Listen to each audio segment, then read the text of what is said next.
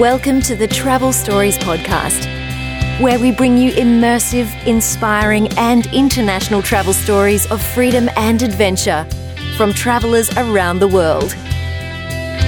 Here is your host, Hayden Lee.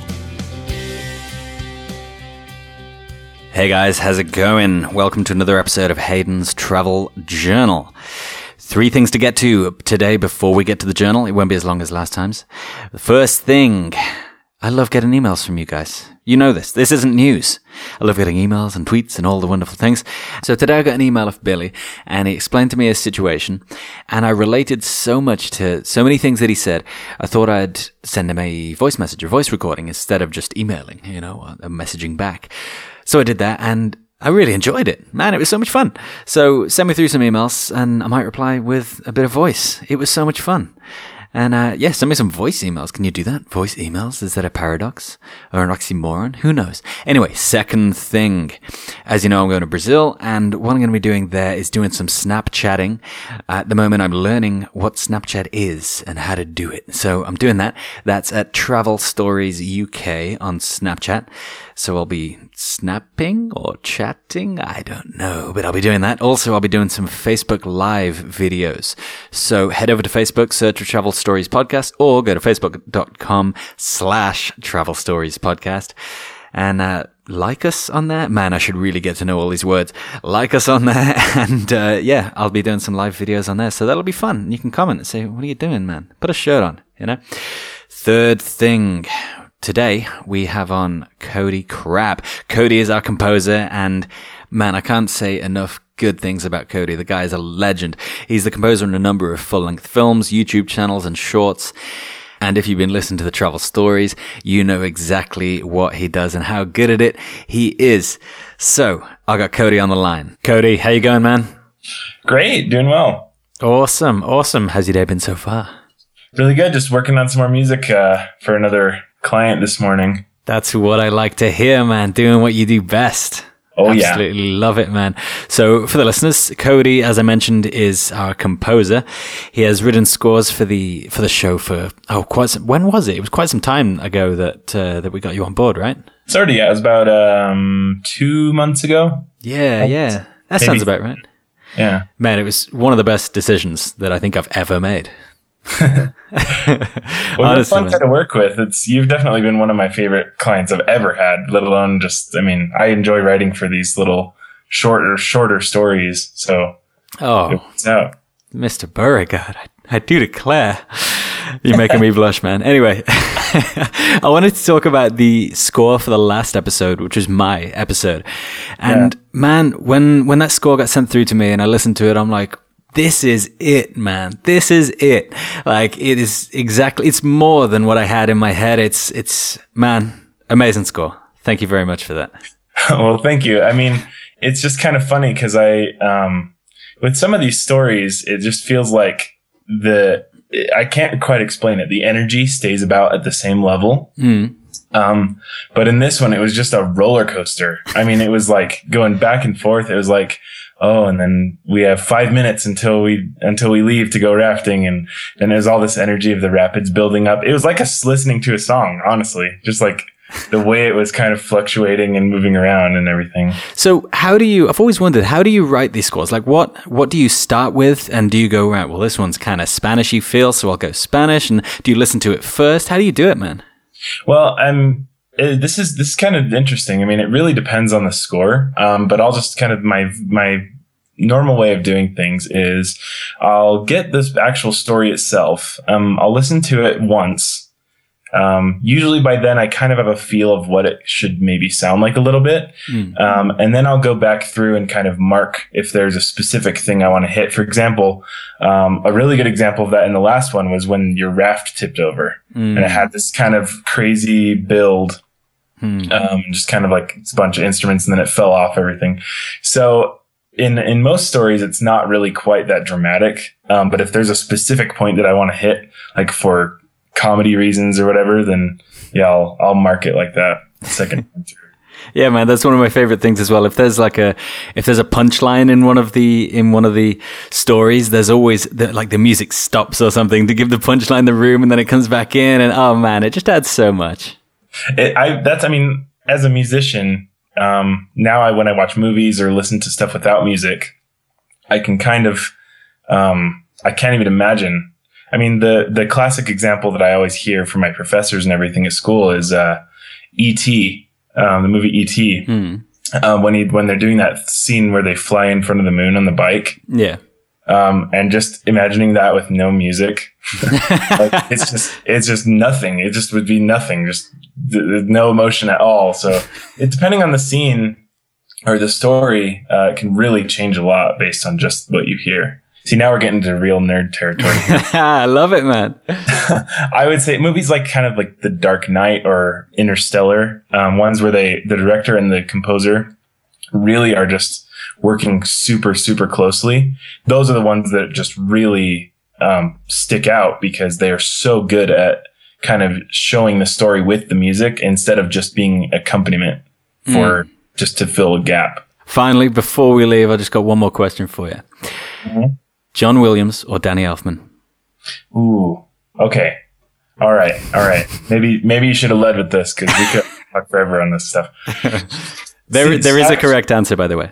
Oh, I'm sure there is. Well, let me just tell you. So actually, just recently, I just got done writing uh, for a YouTube channel. They were kind of making a Harry Potter um, tutorial kind of video uh, for some Harry Potter kind of stuff. Mm. So they wanted a song that sounded like Harry Potter. Right. Um, and then as soon as I sat down, I realized this is way too big of a, I mean, I've bitten off more than I can chew here. I mean, like, the, one of the most, one of the most famous movie composers with the maybe the most recognizable movie theme in the last 10 years. And it's like, just write something just like that. yeah. So I think John Williams is just a genius because of his, I mean, you can always know if it's a John Williams score just because it's, it kind of brings a little sense of magic and there's like a mm. theme. You can always kind of hear a theme in it and everything. Um, but Danny Elfman, he's, he's also very good at what he does. They both have their really specific kind of styles. Mm. Um, but I'd have to say, ooh, man, this is like choosing my favorite child. Imagine okay. if they were both your kids, man. Imagine I'd have to that. say John Williams because he's John Williams. Okay. If anyone is uh, is a composer out there and they're looking for a job, feel free to contact us. We have a space available. the correct answer is Danny Elfman. it's good. I, am not going to say it's not, but you know, if you like, if you like Oingo Boingo, I guess. Oh, mate, who doesn't? Who doesn't? They're right up there with Mr. Bungle as well. but anyway, we can talk about this all day. Uh, where can people find you online? So, um, most of my traffic is going through my Facebook page at the moment. Um, that's facebook.com slash Cody Crabb Music. And Crabb is with two B's. It's tricky. If you can remember it. I don't know. it is tricky. It is that extra B in there. Wicked. Well, thank you so much, Cody. This has been great having you on. And it's been good introducing you to the audience because, as you know, we've got something coming up which is going to be kind of cool involving both yourself and Nicole, which would be kind of Yeah, fun. I'm very excited. Yeah, it's going to be great. So thanks again, dude. Thanks. All right. Have a good one. You too. Man, I love that guy. I get so excited when I see a new email and it's a new score. I just can't wait to listen to them. If you want to get in touch with Cody, you can email him at cody at travelstoriespodcast.com. Anyway, on to today. If you remember last time in the journal, I was in the Mekong Delta with Captain Kim, finding out what the rural side of Vietnam had to offer and it was a lot that it had to offer. So onto today. I start down in the Mekong Delta. I think I'll go back up to Saigon. We'll find out. Let's dive into it. This is Hayden's Travel Journal. Started the day with a bicycle ride into the forest, as you do. We stopped off at one of Kim's friends' places where him and his family grew and sold cacao. Note, I actually wrote note in the journal. Note, instead of tasting like delicious chocolate, dried cacao tastes like edible farts. I love my writing. Nong Wa, I exclaimed, which means delicious, as our host mercifully sliced open a coconut and handed me a straw. A little down the road, we stopped at a place with the most spiders I'd ever seen, hand-sized and great in number. They dominated your view from the electrical cables that they had claimed as their own. I have a picture of this. Check it out on the show notes. Ridiculous. After I bought my motorbike, we headed back into Ho Chi Minh. The cafe we stopped at had a very cute waitress. Uh, man, if I, when I when I read back on my journal, it's like, dude, why are you writing this stuff? Anyway, I had a very cute waitress who would not stop looking and smiling at me each time she walked past. M. Da Plam can't speak Vietnamese, by the way. Kim told me to tell her, noticing as I had. You are beautiful, it means. So I did. I said that. So she went bright red as the other people who worked there turn the page. The other people who worked there and owned the place were looking and laughing. A man got up and, center of attention, he made gestures to signal one tall person with one hand and one short with the other, laughing and shouting in Vietnamese. He then clapped these hands together as everyone burst out laughing. Em Bao Nhu Tain still can't speak Vietnamese. I asked her, and so that mean I was asking her age, which is commonplace in Vietnam. It's not like England or anything when you don't ask girls their age. It's a bit rude, but over there it's fine apparently. Moi lam, she said. Fifteen. I swear I didn't know. Your Honor. Back in Saigon, I got a scroll illustrated by a blind monk, as you do, and found a place to stay.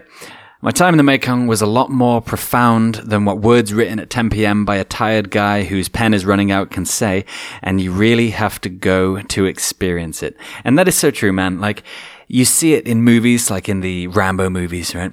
I think the most recent Rambo movie. Anyway, and it just doesn't do it justice. This, you see the people living there and they're living off the land and it's so, it's so peaceful and it's, they're just unencumbered by so many things that we, we hold, not hold so dear, but we think are so important. They have no idea what they are and they do not care.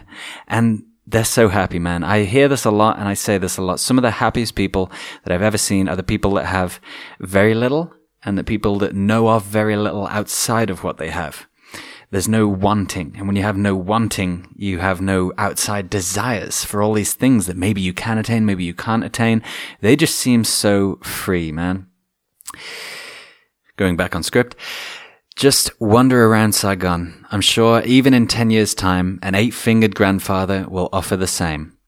Cambodian landmine, by the way. That was uh, the eight fingers I did find out. Next page. So, last night, I stayed in a backpackers hostel in Saigon. Good news. Met a Dutch girl called Charlotte pronounced like spring onions. Bad news, didn't sleep because of a man whose demise I would cherish. Man, I seemed kind of angry. Or at least his learning not to snore anymore. Worse still, I learned last year that I have synesthesia where you can see sounds as colors and shapes. Now, I thought everyone did this, right? I was in a, I was in a museum in Melbourne and we went into this thing where it was, it was showing a video and this guy was saying, yeah, when I hear sounds, I can see them as colors and shapes. And this sound is red and spiky and this sound is blue and circular. And I was like, yeah. Uh, like when is it getting to the, the interesting part? And he said in the film, he said, I thought everyone could do this, but turns out I'm the weird one. And I was like, I was looking at the girl I was with, I was like, this is, I thought I, I thought everyone did this. So yeah, synesthesia, look it up, man. It's, it's crazy. It's crazy. Yeah, his snoring looked so bad. My mind's eye was violated with just these colors and shapes. Oh man. So this morning, after watching the sunrise from the balcony, I booked into the biggest, most businessman hotel I could find in the only executive deluxe suite they had.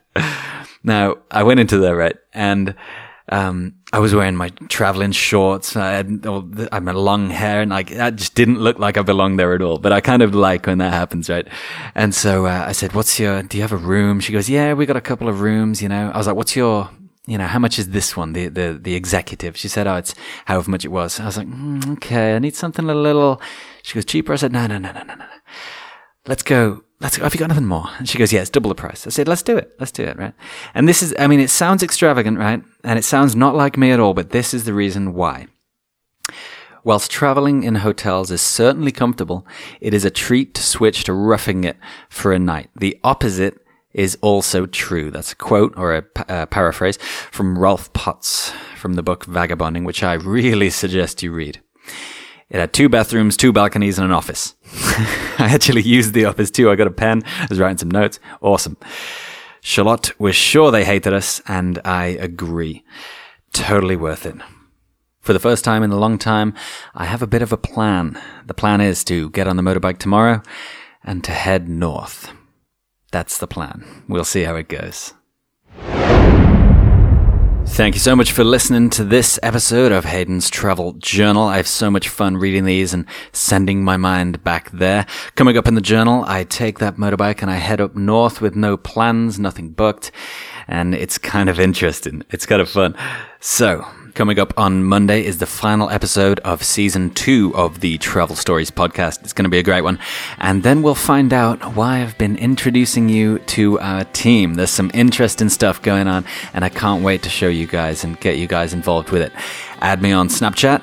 Travel Stories UK, and you can always email me, Hayden at travelstoriespodcast.com. I do enjoy reading them and I do answer everything. Thanks again for listening, guys. Have yourselves a good one and take it easy. Thanks for listening to the Travel Stories podcast. Get in touch with Hayden on Twitter at Travel Stories UK or online at travelstoriespodcast.com, where you can find all of the show notes and resources. Subscribe to the show to join us next time for another immersive, inspiring, and international travel story on the Travel Stories podcast.